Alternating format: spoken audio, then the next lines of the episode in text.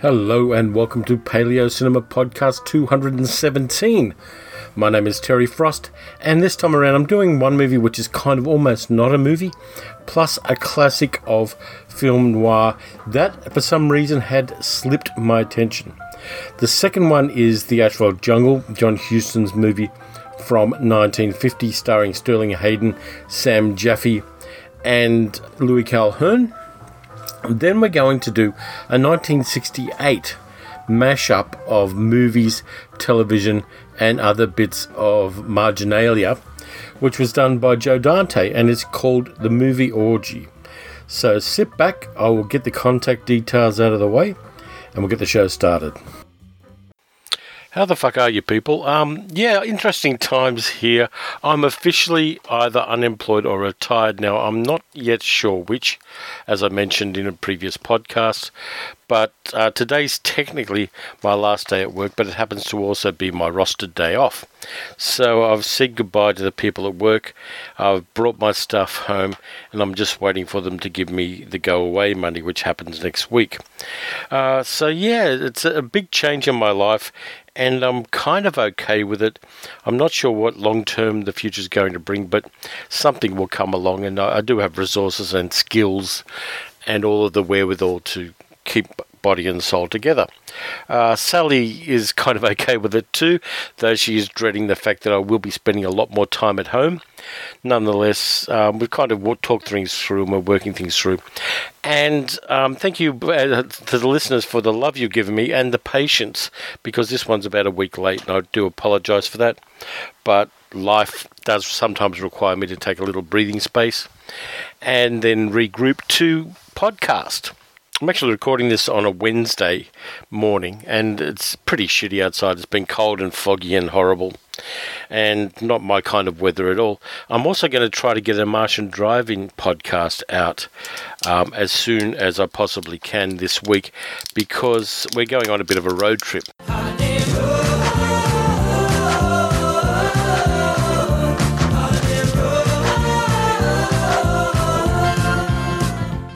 Yep, we're getting at the Wagon Queen family truckster, uh, otherwise known as the Yeti, our big new white RAV4. We call it the Yeti because it's white and big. Uh, and we're going to do a, you know, about a week or so away. So we're going to drive up to Canberra and Eden on the south coast of New South Wales. Then we're driving up to Sydney to visit the family. So I'm going to catch up with a few friends in Canberra as well. Haven't been to the nation's capital for a number of years, so Sal and I want to do a few days there. It'll be great.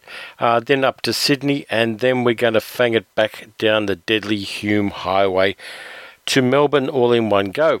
Uh, it's going to be easier in the Yeti than it was in the previous car, which was known as Merlot, because basically there's cruise control now. I've, we've both fallen in love with cruise control. We didn't have it in the previous car. But when you're uh, doing 110 on the freeway and you whack the cruise control in, basically all you've got to do is steer. And that's kind of fun. It's a little freaky when you first do it, but it'll mean that the drive is going to be quite easy. Now, on the way up, we're going through, um, and you might want to follow this on Google Maps if you're not from around here.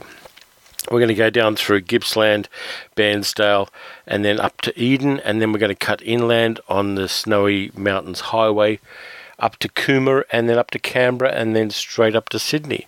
So we're really looking forward to that. We're going to get there for weekend after next when my seven year old nephew has his soccer final. So we're going to be there for his soccer game and we're going to hang out with the family for a little bit and then come back. Um, we're planning other trips in the future, so I'll kind of work the podcast around that. But uh, yeah, it's it's time to chill for a little bit and uh, just kind of regather and regroup and do the things that I enjoy doing, amongst which, of course, is watching movies. So I'm going to crank up my Letterboxd page and just refresh myself on the movies that I've watched lately and just kind of go through those a little bit. Uh, I've been watching a few things, obviously. I've had a little time off. I, I used up my sick leave before I left work for the simple reason that I had sick leave that I could use before I left work. And so um, I did so. Uh, I did see a remake of a um, previous movie, uh, which was from about 30 years ago called Going in Style. The remake stars Morgan Freeman and Michael Caine, and Alan Arkin about three old codgers who get fucked over by their bank and by the company they used to work for for their pension, and who decide to rob the bank to get their pension money. It's pretty fun in some ways. Um, it's kind of no better than it needs to be. You um, do get some cool stuff in it. Uh, Alan Arkin's particularly funny. Michael Caine's particularly funny, and even Morgan Freeman lights up, light, lightens up a bit. And the other cool thing about it is it's a 2016 movie which has Ann-Margret in it. Now, we all know Ann-Margret's racked up a number of birthdays, but it's kind of cool seeing Ann-Margret in a movie again. And I did enjoy that. And she gets to sing karaoke with Alan Arkin, who, of course, started out as a folk singer back in the 1950s with a band called the Tarriers, I think it was. They did the original um, recorded version of the Banana Boat song way back in the 1950s, and Alan Arkin was a part of that. So that was kind of okay to see from that point of view. Um, you know, it was on, I think, either Netflix or my streaming box, something like that. And no, it wasn't on Netflix. It was on my streaming box, and I was looking for something to watch that wasn't too taxing because I was trying to chill out with all of the changes going on. And yeah, it's not too bad. Picked up a couple of cheap Roger Corman compilations in 1970s exploitation movie compilations and I was kind of going through them and saw a movie called The Velvet Vampire, directed by Stephanie, Stephanie Rothman, which is a bit hard to say when you've just eaten a lolly. Um, it stars Michael Blodgett, uh, Cherie de Burgh, and Celeste Yarnall. It's a kind of like a Carmilla female vampire kind of thing, set in the California desert. Very small, small budget, um, almost entirely a three-hander piece which has got some nudity in it, which is probably the only redeeming feature of the film. Is the nudity? It um, it is a bit clumsy and a bit stiff and stilted, and the acting's no better than it has to be. But um, I've kind of got a soft spot for 1970s exploitation movies with a bit of nudity in them. So I did watch that. Um, I can neither recommend nor non-recommend it. If you're into that kind of thing, you can definitely um, pick it up fairly cheaply. I also then decided what I wanted to do was visit two of my favourite movies again. So I rewatched on DVD The Bad and the Beautiful from 1952, starring Kirk Douglas, directed by Vincente Minnelli. Also has Gloria Grahame, Lana Turner, Barry Sullivan, Walter Pidgeon, a bunch of other people it. It's my favourite movie of all time. So I rewatched that. Then I rewatched a movie that Minnelli and Douglas did about 10 years later, Two Weeks in Another Town, which also stars Edward G. Robinson, Cyd Charisse, and Daliah Lavi, which is set in Rome and it's about filmmaking with American uh, filmmakers in Cinecittà Studios in Rome, and I like that a lot. It's a, it was butchered by the studio after Minnelli um, finished the project. It could have been a lot better than it was, but I still like it a lot.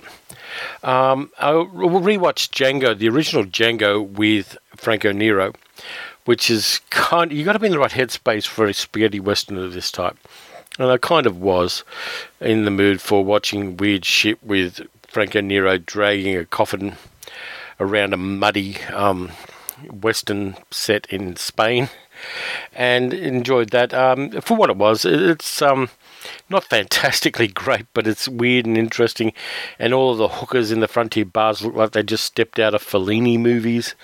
Um, I really do have to kind of go into do a, um, a Django podcast at some stage because there is um, there is a lot of fun in these things, and I put it out on social media because I wasn't sure whether the term spaghetti western was pejorative or descriptive and overwhelmingly from a wide range of friends with a wide range of opinions, they came about that we got a consensus on the fact that it's descriptive, but it may once have been a pejorative against um, Italian and Spanish and, and other kind of southern Mediterranean westerns. But uh, that was kind of fun to watch and uh, really kicked back and enjoyed the soundtrack and the funky um, theme song which of course Quentin Tarantino did reprise a little bit in Django Unchained.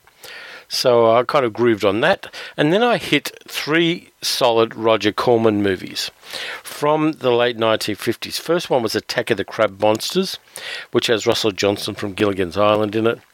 And it's kind of low budget, but there's some thought behind it. The, the scripts held up, all three of these held up. They, there are some spooky moments and some eeriness, and they've really thought through the concepts quite well. The second one I watched was War of the Satellites, which has Dick Miller and Richard Devon in it. And that's kind of cool and interesting and has some thought behind it way beyond the budget. I really should do these on a Martian Drive-In podcast in the future. And the third one is Not of This Earth, which had um, Beverly Garland and Paul Birch in it about a guy an eccentric guy with an old house who gets a nurse in to give him blood transfusions, and the nurse doesn't know that he's actually an alien. And a kind of um, salient point, head, you know, kind of like a, a, a scout for an alien invasion. And that one showed up pretty well. There's some spooky bits, particularly when the aliens are talking about things, which show that they don't think exactly like human beings do. And the dialogue, even though Paul Birch was an actor that I mostly knew at the time, from a TV series about truckers called Cannonball that was on in the 1950s and early 1960s when I was a very small child. Um, and he's a bit stiff as the alien, but it kind of fits the role. And um, yeah, and it, it's got enough spookiness there and enough weirdness there to really kind of keep me happy while I was watching it, and it did engage me more than I expected it to. I think uh, I'm going to have to revisit more of these very early Corman movies because there is a little bit of depth to them that I wasn't really aware of before, and that was kind of fun to enjoy. Um, I also binge watched the first season of an Australian crime TV series, the Jack Irish TV series. There were some telly movies uh, done about um, Peter Temple's Jack Irish character from his novels. And the season one of the Jack Irish TV series came out, which involved all sorts of interesting crime things. Um, there's a Hillsong type happy clapper Pentecostal church which is involved in some nefarious deeds. There's also um, Islamic terrorists in the Philippines involved in it. Uh, it was filmed here in Melbourne. Some of it not too far away from my place. In fact, there's a um, general store scene in the first season of Jack Irish, which is filmed down at Werribee South, which is maybe five kilometres from my place. I know the store quite well. But um, that was a, a, lot of fun. It, it combines seriousness with lightness, and um, Guy Pearce is very good as the titular character, as is the supporting cast, and pe- particularly people like Aaron Pedersen, who was the star of two really good Australian crime movies, um, Mystery Road and Goldstone, both directed by Ivan Sen. And the nice thing is that the two movies, Mystery Road and Goldstone, have now generated a TV series as well, which is currently being filmed in Western Australia with Aaron Pedersen playing Jay Swan, the um, the protagonist of those two movies. So that's kind of cool that um, Ivan Sen's work, and particularly Aaron Pedersen's work as Jay Swan, who's a very complex character. He's an Indigenous police detective with a lot of troubles, uh, apart from being an Indigenous police detective. And I'm really looking forward to that TV series when it does come out. But uh, that's pretty much all that I've been watching. I have done a lot of renovations. Uh, I did, as I mentioned, may have mentioned before, I did um, purchase online an enormous 55 inch 4K TV set, but I misread it and it's being delivered at the end of August. I thought it was the end of July for some reason, but it is being delivered at the end of August, uh, early September. So I will have a big ass TV screen in the living room where we now have reclining armchairs so I can kick back and watch movies on a fat screen and just um, probably require me to go to the gym a lot more often to uh, compensate for the sedentary comforts of the TV viewing area that we have now. But it's a very much a first world problem, and it's one that we've kind of been working towards tarting up the main movie viewing area at home here, and we've successfully done that now. We're just waiting on the TV set to arrive, so I'm looking forward to that as well. So, anyway, I'm going to take a break now, and when I get back, I'm going to do these in reverse order because I think Asphalt Jungle requires to be at the tail end of this. And I'm going to talk about the 1968 mashup of various films and clips which runs for four and a half hours, which is known as the movie orgy that, uh, as I said, Joe Dante put together way back in the 1960s, where you had to do physical editing of things. So I'll put the um, I'll put a little bit of music on first, and then we'll get into the movie orgy.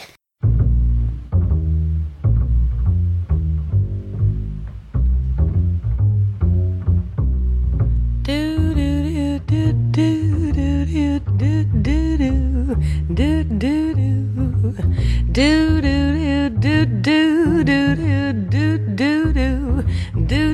of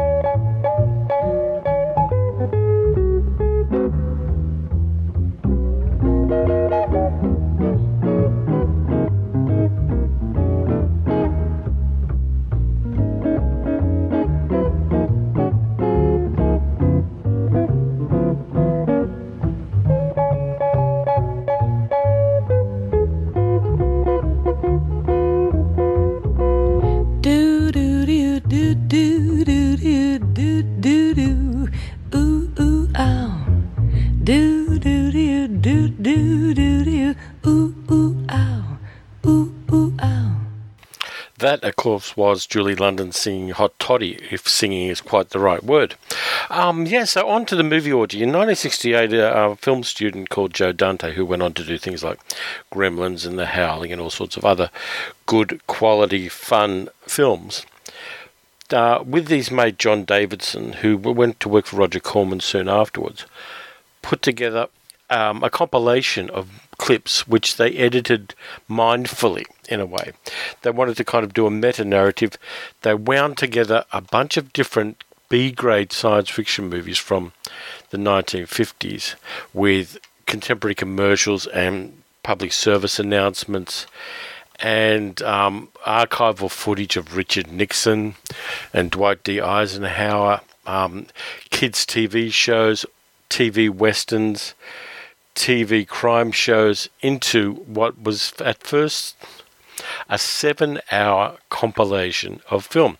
Now, Jon Davison provided the clips for Joe Dante to edit together, and the seven hour version I can't find, but I found a four and a half hour version of the movie Orgy, which I watched, and it blew my mind in a lot of ways. There's a lot of boomer nostalgia in it, of course, because in 1968 the boomers were just becoming adults in a lot of cases, to the extent that some of them did. And um, they suddenly Joe Dante puts together this crazy compilation, which was then travelled around the country, um, sponsored by Schlitz Beer. They actually travelled around the country showing the seven-hour version in, in college towns to various college students, and it was really wildly loved. Now, the problem with the movie ultimately is the copyright for the material that they mashed up lies with probably 50 other companies. It doesn't actually reside with Joe Dante and his people, though. From my point of view, it's a work of art. So uh, it kind of it's almost a collage of mid 20th century video culture. And I like it a lot. Now I'm going to play a little bit of audio from some of uh, the movie orgy. You can find it on torrent if you look carefully. There is um, a shorter version of it on YouTube, but um, uh, on the secret torrent site that I access it on, we got the four and a half hour version. So I'll just play some of the audio from uh, a version of the movie orgy.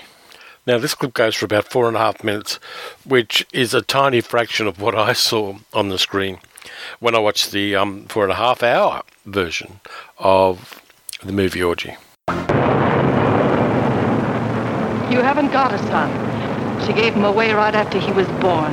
She doesn't even know who has him. You haven't got a son. She gave him away. She gave him away. She gave him away. She gave him away. She gave him away. She gave him away. Watch out. Watch out for laxatives that foam, fizz, fall apart in your stomach. A laxative that dissolves in your stomach may cause stomach upset. As you can see, it's down here where you need the help. Not in the stomach, but down here where the lower digestive system is blocked. That's why you need Carter's Little Liver Pills, because they quickly move past your stomach right into the lower digestive tract. Immediately, it starts to unclog the blocked passageway. Unlike ordinary laxatives, Carter's is guaranteed not to dissolve in your stomach. No chance of upset. Leaves your stomach calm. It works where it should, deep in the lower digestive tract. So watch out for laxatives that foam, fizz, fall apart in your stomach.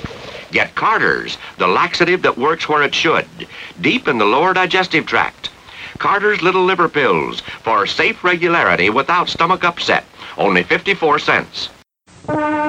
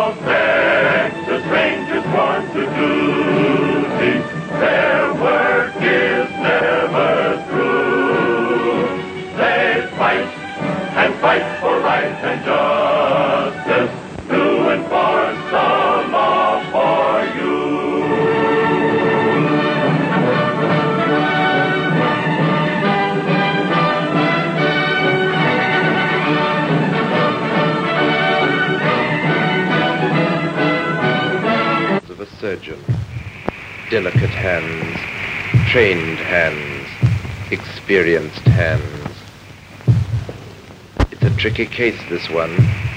The whole lung has been infected.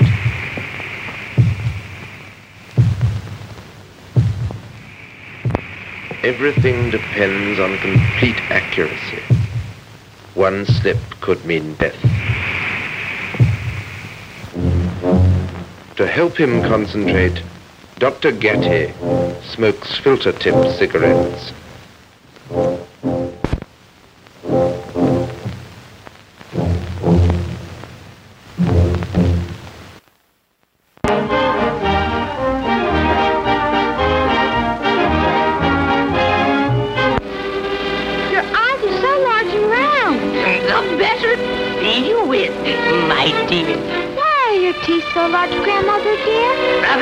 Better to eat you with. Ah!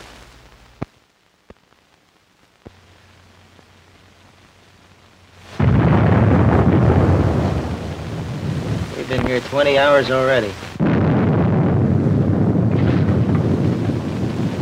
I wouldn't mind being so hungry, but I can't feel my legs anymore.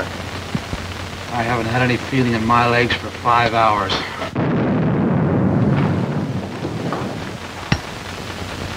I wonder if Harris got through all right. Harris will get through, if anybody can.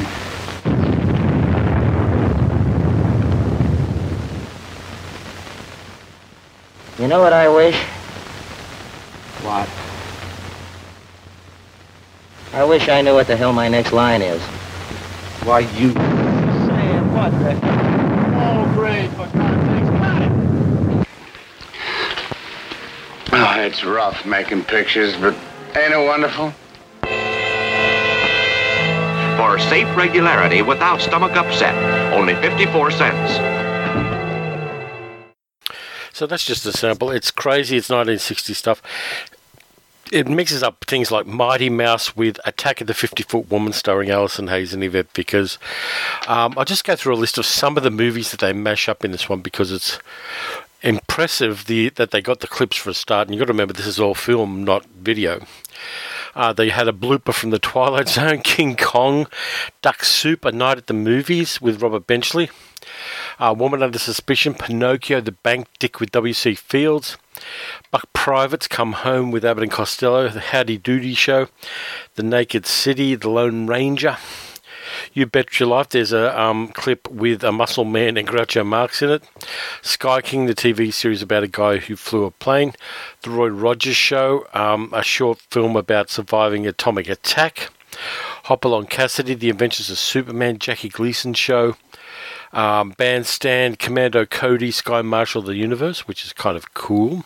Beast from 20,000 Fathoms, A Wild One with Brando. Creature from the Black Lagoon. Adventures of Rin Tin Tin, Tarantula, including the clip right at the end of Clint Eastwood as a fighter pilot. Life and Legend of Wyatt Earp, there's a really cute little clip there. Um, Mighty Mouse, as I said, Moby Dick, the 1956 John Huston version, which relates to the second movie I'm going to talk about in the podcast, which is a John Huston film. The Rifleman TV series, The Giant Claw, beginning of the end with those giant locusts attacking Chicago in it. Teenagers from Outer Space, The Giant Gila Monster. Uh, there's an extended sequence of a really weird Brett Halsey movie from 1959 called Speed Crazy, and another one from College Confidential, which stars Steve Allen amongst other people. There's a clip from The Absent Minded Professor with Fred MacMurray flying a car. Uh, a little clip from Batman, The Green Berets. The, there's a clip from the trailer of that, the John Wayne film, which is pretty atrocious and all sorts of other things. There's nudity clips from um, kind of silent era nudist films. Everything's just kind of mashed together. But the interesting thing that Dante does with the stuff is there's a kind of meta narrative. He weaves in and out of the clips, and there are times when you're watching it, you think, what he's done here is he's created a whole bunch of different alien invasions all happening at once. And because of the way that Joe Dante edited them, it feels like the movie is telling us that all of these alien invasions uh, of locusts and giant claws and all sorts of other things are all happening simultaneously. In fact, this was the um, thing that uh, Joe Dante did that got him the gig.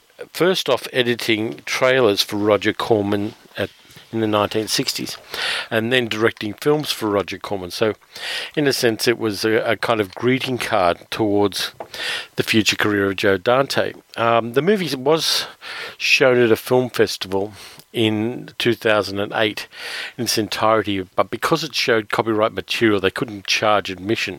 And the other thing I liked about it is there are things I'd only ever heard about but not seen. There's a TV series from the 1950s called Andy Gang, which stars the cowboy actor Andy Devine.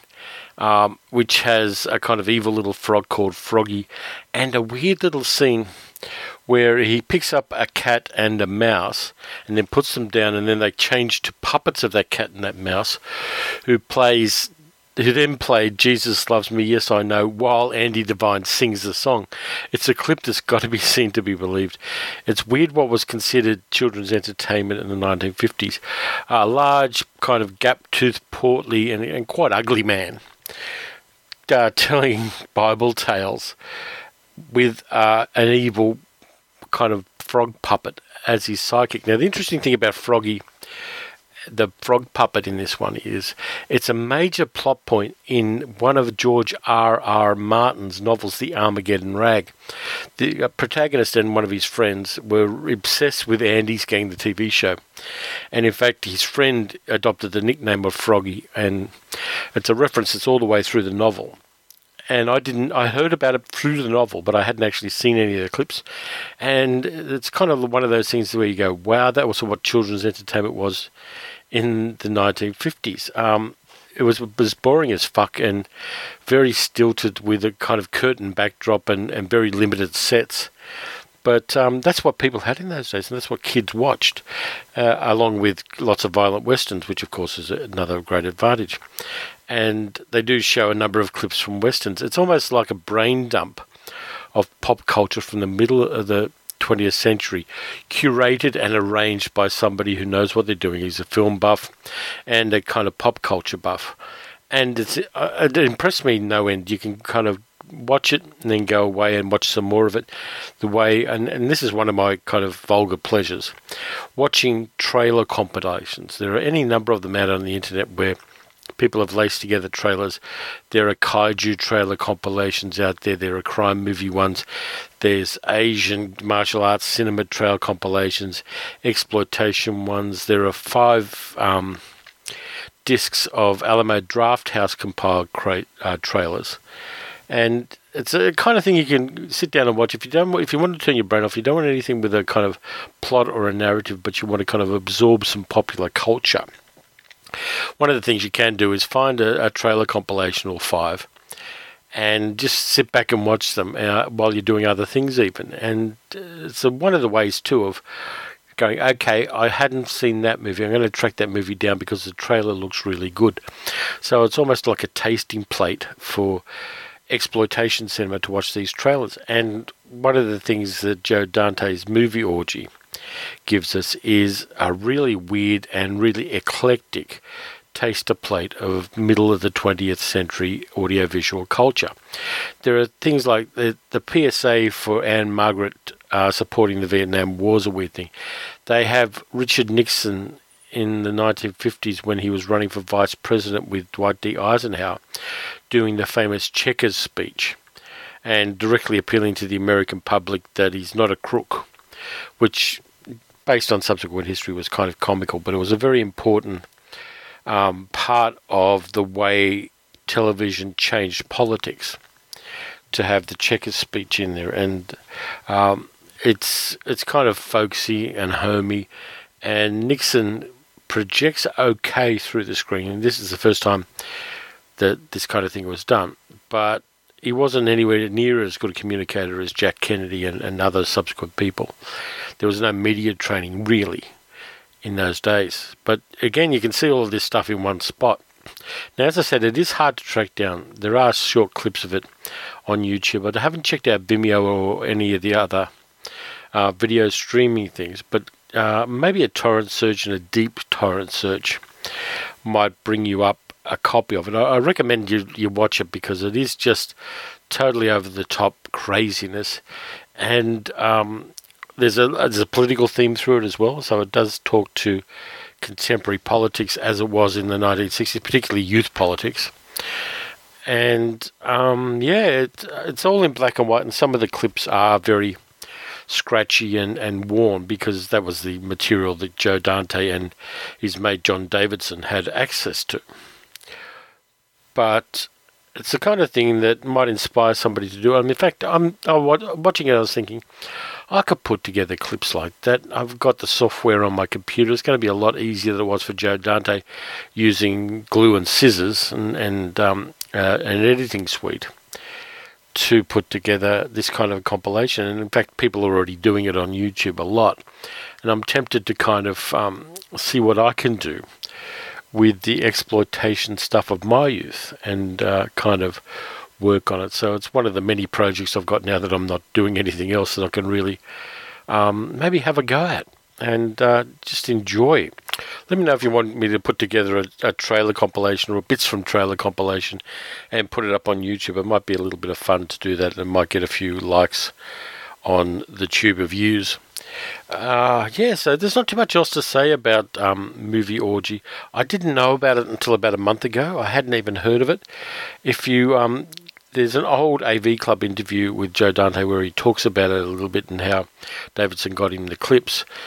But um, yeah, I would, to be honest with you, I've seen the four and a half hour one now. I'd love to see the seven hour run of Movie Orgy and just for the fun of it and uh, to enjoy just totally immersing yourself in this curated popular culture audiovisual deluge that he put together in 1968, which is you know almost half a century ago, but it's still a lot of fun to watch.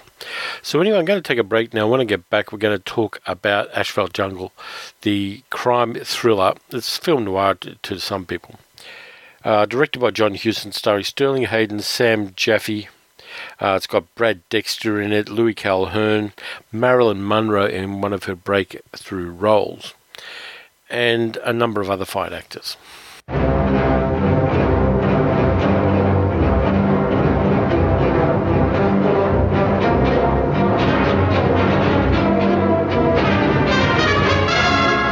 Only the author of Little Caesar could tell so dramatic a story. Only the director of The Treasure of Sierra Madre could film it with such power.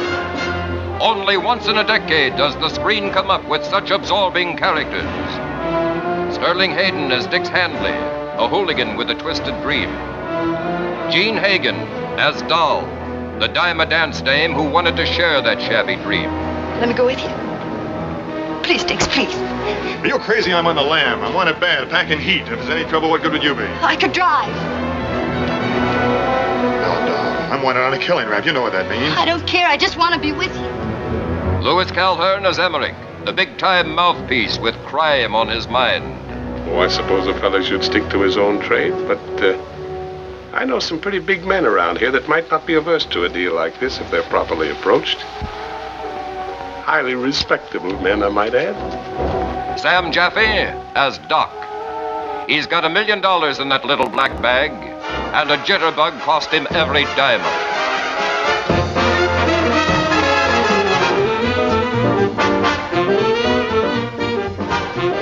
Marilyn Monroe as Angela, the easy living, green eyed blonde. Haven't you bothered me enough, you big banana head? Just try breaking my door, and Mr. Emmerich will throw you out of the house. James Whitmore as Gus, the strong arm boy. A right guy in a wrong world. You break him off! You haven't seen him already, Spink! You're gonna wind up for your pickers! You're gonna wind up for the war! Wow, this is a, a great film. I'm surprised I only saw it for the first time about a month ago. Uh, everybody's got blind spots. It's one of those things where it doesn't matter how good a movie buff you are, there are always going to be things that haven't you haven't had time or access to watch. And for me, The Asphalt Jungle was one of those movies. Um, I have still haven't seen Gone with the Wind either, but I'm not particularly worried about that. Nonetheless, it's um, a good crime thriller. It influenced other influential crime thrillers of later years, like 1955's Jules Dassin movie, Rififi, is directly influenced by The Asphalt Jungle, because in the center of this film is a jewelry heist where the criminals break through from um, a utility access way into a brick wall which is a part of um, a jewelry store basement where the safe is. And they've got to dodge underneath an electric eye beam, um, break into the safe, and get away with the loot, which is the, the core right at the center of the film. Of course, Dassin did it differently by having the whole thing more or less silent, which is terrific stuff. But um, again, it, it's one of those things where this movie was just such a hit, and so well regarded that it'd be surprising if somebody if people didn't borrow bits and pieces from it. It um, definitely is film noir. It definitely is a good caper movie, and the th- there are a number of things to love about this film. Um, a large number, in fact. Let's go through the main players and just get an idea about them because um, there's there are some actors here that are really putting in some of their best work in the Asphalt Jungle. You got Sterling Hayden playing Dix Handley, who's what they call a, hooligan. He's a standover man, a, a, a, tough guy. And the thing is that these characters are all nuanced beyond what's strictly required by this kind of movie. Um, we get backstory for Dix, which makes him comprehensible, even though he does things that um, we can't in any way approve of. He, uh, his family owned, his family owned uh, a farm down south during the Depression, and then they had quarter horses, and uh, it was bluegrass areas of Kentucky. And the family lost the farm during the Depression, and Dix um, did some robberies and went to jail because he was trying to save the family farm. He nearly got there, but um, wasn't able to do it. So he's a man with a dream, and the dream is to get the family farm back and live on it and give up the life of crime and kind of nastiness that he's been living. So he's a very understandable character. Then we've got Louis Calhern playing Alonzo Emmerich, who's a crooked lawyer uh, with a complicated life, and uh, Calhern's really good in this one. He's um, kind of a degenerate, but he's an understandable one. He has a wife who he's been married to for 20 years, who's an invalid, and um, he's kind of does look after her and he, he's a carer in that sense. But on the other hand, he also has a young lady called Angela Finlay, played by Marilyn Monroe, in his um, house down by the river. So he's got a mistress, he's got um, a wife, he's having trouble getting payments for his legal services as a lawyer from the people who owe him money, and therefore, with his high flying lifestyle, he's on the verge of bankruptcy. And he's looking for a way out. And the way out is to bankroll and try to rip off these criminals who are going to do this massive jewelry heist. Then you've got Sam Jaffe as Doc Erwin Riedenschneider. Um, and Sam Jaffe in this one is fantastic. People know him best for playing Dr. Zorba in the Ben Casey TV series. But uh, he, by the way, he was blacklisted by the House Un-American Activities Committee not too long after this film was made. But Sam Jaffe is great. He's a dapper, small man, very intelligent. He's known as the Professor. And he's while he's been in prison for his last stretch, he's come up with this fantastic plan to rob this particular um, jewelry store. And he knows what he needs. He needs a um, a box man, he needs somebody who can break into the safe, he needs a driver, and he needs a hooligan to keep everything in line to get this done. And so he um, goes to a guy called Cobby who runs um, a book. He's a bookmaker, an illegal bookmaker, played by an actor called Mark Lawrence, who again was blacklisted and uh, puts this together with Cobby and decides that what he needs to do is get $50,000 stake money so he can pay off the box guy, the driver, and the hooligan and keep most of the more than a million dollars that he will probably get from the jewelry heist. And the interesting thing about this too is that each one of the villains has a weakness. Um, in Dix's case, it's that nostalgia for his family home in the case of Alonzo Emmerich, the lawyer, it's that he's got a self-image and a lifestyle he lives to live up. He needs to live up to, even though his cash flow is totally shit. The box man, um, played by Anthony Caruso, is a family man with a sick child, so he's got a lot at stake as far as his family is concerned. The driver, uh, Gus, played by James Whitmore, who's a hunchback diner owner. And the interesting thing is that his diner's got a sign up the side of it saying American food, home cooking, which is kind of a slightly racist thing. But James Whitmore does a lot with a little in this particular role. And his weakness is the fact that he's loyal to Dix and he um, doesn't take shit from anybody, even though he does have a spinal deformity and um, he's not a big guy. So, and um, and of course, the professor, his weakness is young girls. He talks about them when we first see him going into uh, the character played by Mark Lawrence's um, place of business. There's a pin-up calendar on the wall, and the first thing he does is walks over and looks at the pictures in the pin-up calendar. He's sex obsessed, and which ultimately leads to his downfall in a very interesting way. And I love the minor characters in this one. The minor characters are fleshed out really, really well. Doll, played by Jean Hagen, who you remember was the shrill voiced woman in Singing in the Rain. She had that kind of thankless role of being the comic relief woman who just didn't get it in Singing in the Rain. In this one, she's fantastic.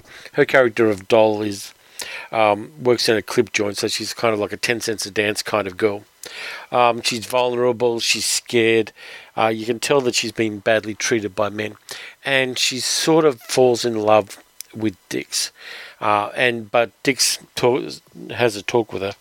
Uh, she asks to stay at his place for a while, and he says, "Stay if you want, but don't get any ideas, doll." So basically, he, he's standoffish because his dream doesn't involve women; it involves him getting the family farm back. It's his idée fixe. And in spite of that, she ultimately does help him um, in the end of it. But the great thing about this is Jean Hagen is fantastic in this film. Her character is vulnerable and scared, but she's incredibly loyal and um, she, she feels lived in which I really like. A lot of these characters, particularly Dix and her, and Gus, the diner guy, played by James Whitmore, and even um, Emmerich, played by Louis Calhern. The characters all feel lived in in a really interesting way, which wasn't always the case in movies of this time. Uh, it really does give you the feel that these are genuine guys, and they've got um, their own slang, which is kind of cool too. The cops are known as the Happiness Boys, which is kind of a backhanded uh, compliment to the cops. But um, And the cops themselves are not without flaws. Uh, Lieutenant Dietrich, played by Barry Kelly, is corrupt. He's in the pocket, um, very much so, of Mark Lawrence's character Cobby. He takes kickbacks in order to stop his gambling joint being raided, and he's bent. But uh, John McIntire, who's the police commissioner Hardy, uh, is kind of very much a self promoter. He does PR stuff. He's a hard cop. It's all black and white for him even though the film's in black and white, of course. But it's all eh, his idea of law and order is black and white. He doesn't understand the social reasons why people commit crimes. He really doesn't have any idea. He does interviews with journalists where he talks about protecting the public from robberies and rapes and things like that. And while he's doing that, that's one side of the law, and that's that's fine where as far as it goes.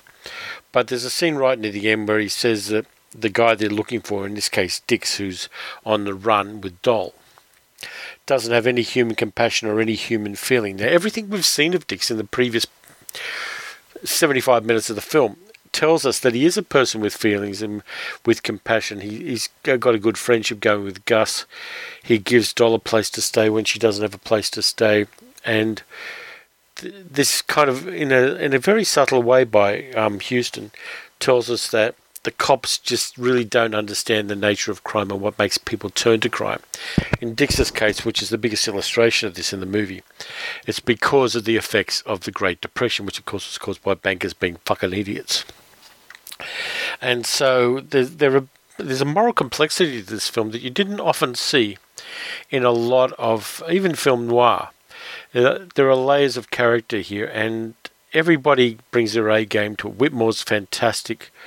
Um, Sterling Hayden's kind of taciturn persona is used to really good effect in this, and he, he does give more than he really has to playing Dix. Calhern playing against type because he was a romantic lead in the silent film days and on stage as well. Playing the um, older um, and morally weak lawyer is very good. He's got a beautiful Shakespearean kind of voice, which was actually used as the voice of Lana Turner's father in a movie I've talked about previously on in this very podcast, The Bad and the Beautiful, where there's a recording of um, the father of Lana Turner's character. It's actually Louis Calhern reading out Shakespeare. So he's um, very much there. And Marilyn Monroe playing um, Angela is really hot in this. She's got um, a pantsuit on. She's full on sexual. Um, and even though that became almost a caricature later on in things like Some Like It Hot, this is a fresh Marilyn Monroe without some of the life trauma she had later. And she was, I mean, sex on the screen. She really is sexy in that she's a go getter. She wants um, Alonzo to take her on a holiday to Cuba. And she's very much a kind of um, gold digger unashamedly, though, when she is um, interrogated by the cops, we see ultimately what she is is a frightened young girl, incredibly out of her depth. So she gets a little bits of business there. We got Dorothy Tree playing May Emmerich, uh, the wife of Louis Calhern. Again, a high quality actor from the silent film era. And also, she was a voice teacher. So she kind of had a couple of different careers. And her kind of, her May is, is kind of vulnerable and supportive at the same time. She's a kind of tonic to the character Barbara Stanwyck played in Sorry Wrong Number, who's a kind of shrill, hysterical invalid. May Emmerich in The Asphalt Jungle is still, you know, she's reaching out to her husband. She wants to kind of rekindle their relationship. She wants his support, but she also wants to support him. So you get a good feeling from these two veteran actors that there are they do the characters feel lived in. They feel like they've been together for twenty years, and even though Lon has drifted and is having an affair with Marilyn Monroe, the relationship between him and May is quite kind of nice in a, very fucked up way, and nice is a very wishy-washy word to use, but it does feel like that they're kind of a couple and that's often a very hard thing to portray in a film where people don't really know each other. We've got Brad Dexter in this as well, playing a private eye who um, is Alonzo's guy to go out and collect debts and who gets ideas of his own. Brad Dexter, we know from The Magnificent Seven, he was one of the seven. He was also the guy who saved Frank Sinatra from drowning off the coast of Hawaii and ended up in a whole bunch of Rat Pack films. And this is a younger Brad Dexter than we've seen in all of those films.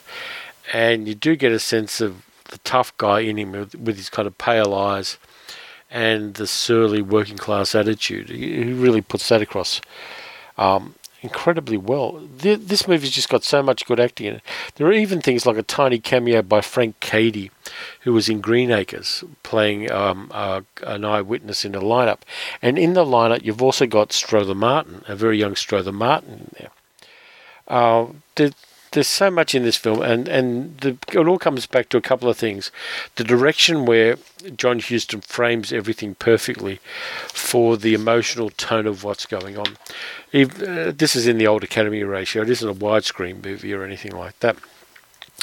But he does frame things and frames characters in, in the frame really interesting. There's a claustrophobic feel to a lot of it, which really does um, amp up the tension in various scenes. And there are two really superb climaxes in this film, one of which is the professor uh, who hires a cab driver to drive him to another city. And they stop in a diner for a, a meal and, and, a break and, and to get some gas. And the professor sees a young girl dancing to a jukebox and stops to watch her because you can see the kind of lust in his eyes uh, he, he's very much into much, much younger woman. He's a total Woody Allen kind of character in that sense. And he watches her jitterbugging and is mesmerized by it. And this, unfortunately, leads to his downfall and to his um, being caught by the police because, of course, this is a 1950s movie made under the production code. So the bad guys do have to um, ultimately pay the price for things. Now, the young girl in that one who jitterbugs in a very highly sexualized way, which is kind of um, part of what Huston was trying to get at in that particular scene with Sam Jaffe was an actor called Helene Stanley. Now, Helene Stanley was in a whole bunch of things. She was the model that they rotoscoped the Disney Cinderella from, amongst other things. And she had a, a bit of a career in. Um, she worked for Disney. She was in the snows of Kilimanjaro.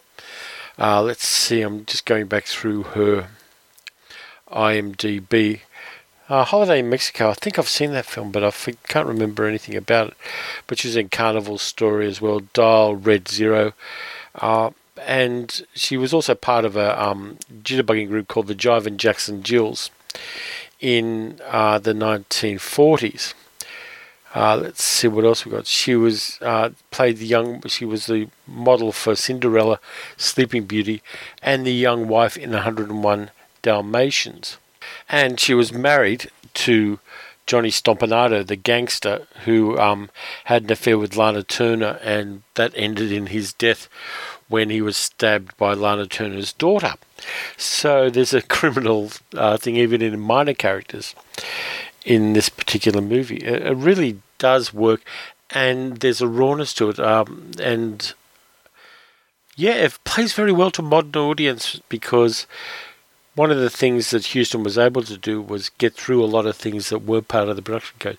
There's a suicide in this film, which is done really, really well, um, where all you can see is the person's hands just before the suicide. I'm not going to give a spoiler on that because I think it's a, something that's there to be discovered by um, a viewer. And there's that kind of having an affair with Marilyn Monroe.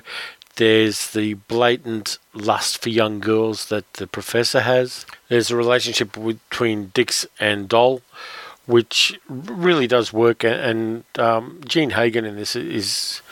I'm going to have to try to find more movies with Jean Hagen in them to watch because I think in this one she's really um, fantastic and has a vulnerability that you wouldn't realize that she could portray as an actor by seeing the kind of loud and clownish role she played in Singing in the Rain. And the ending of the story for Dix and Doll is poignant. It, it really is um, heartbreaking in a way, and it's a fitting ending. But it ends this hard bitten crime movie on a oddly elegant note and an oddly kind of elegiac note, which surprised me. Um, it really, it's one of those things that I wasn't expecting to be the upshot of the plot as far as Dix and Doll were concerned.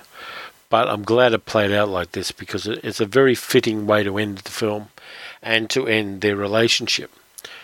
And um, I like it. I, I, like the horses in it. Um, without giving too much of a spoiler, I like the horses in it as well. But this one is a movie that is up there in my pantheon of best film noir, and I'm regretting not seeing it before now.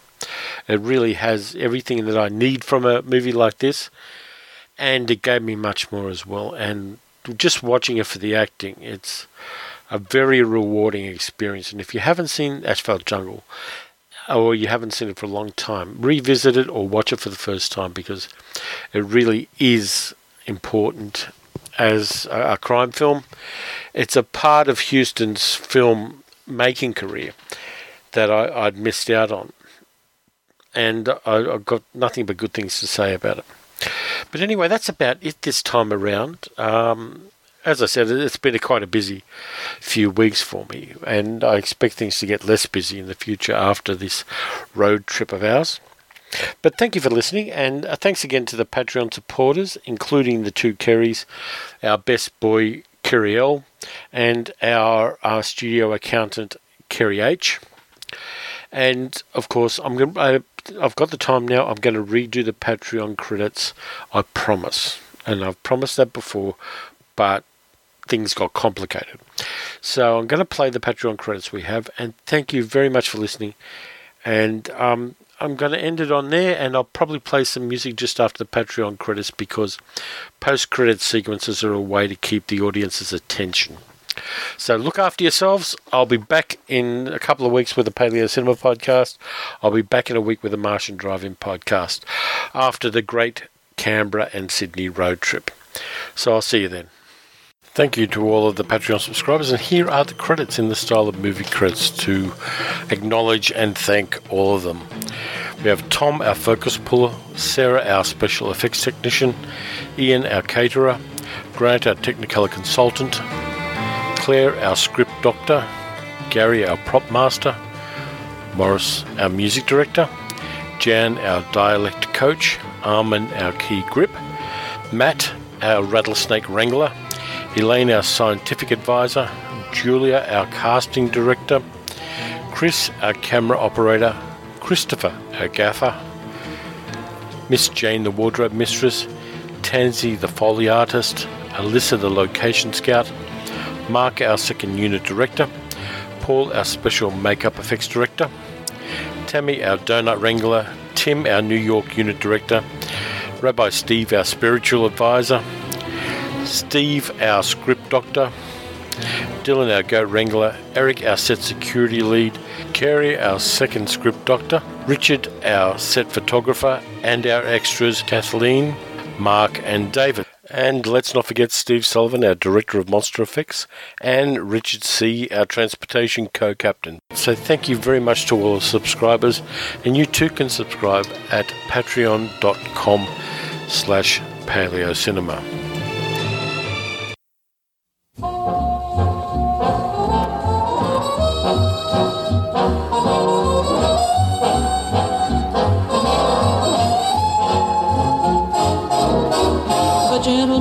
A dope, a man of many faults, a clumsy Joe who wouldn't know a rumba from a waltz.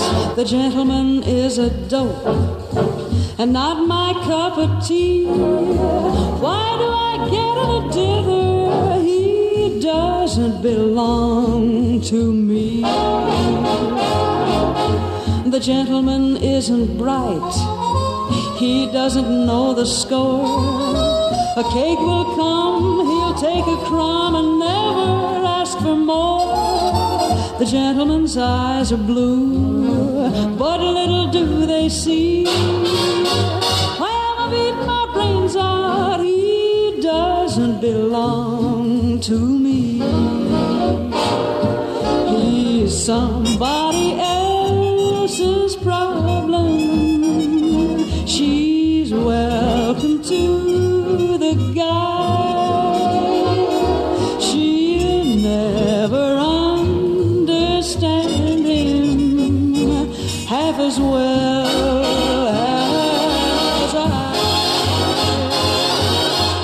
Gentleman is a dope. He isn't very smart. He's just a lug you'd like to hug and hold against your heart. The gentleman doesn't know how happy he could be. Look at me crying my eyes out as if he belonged to me.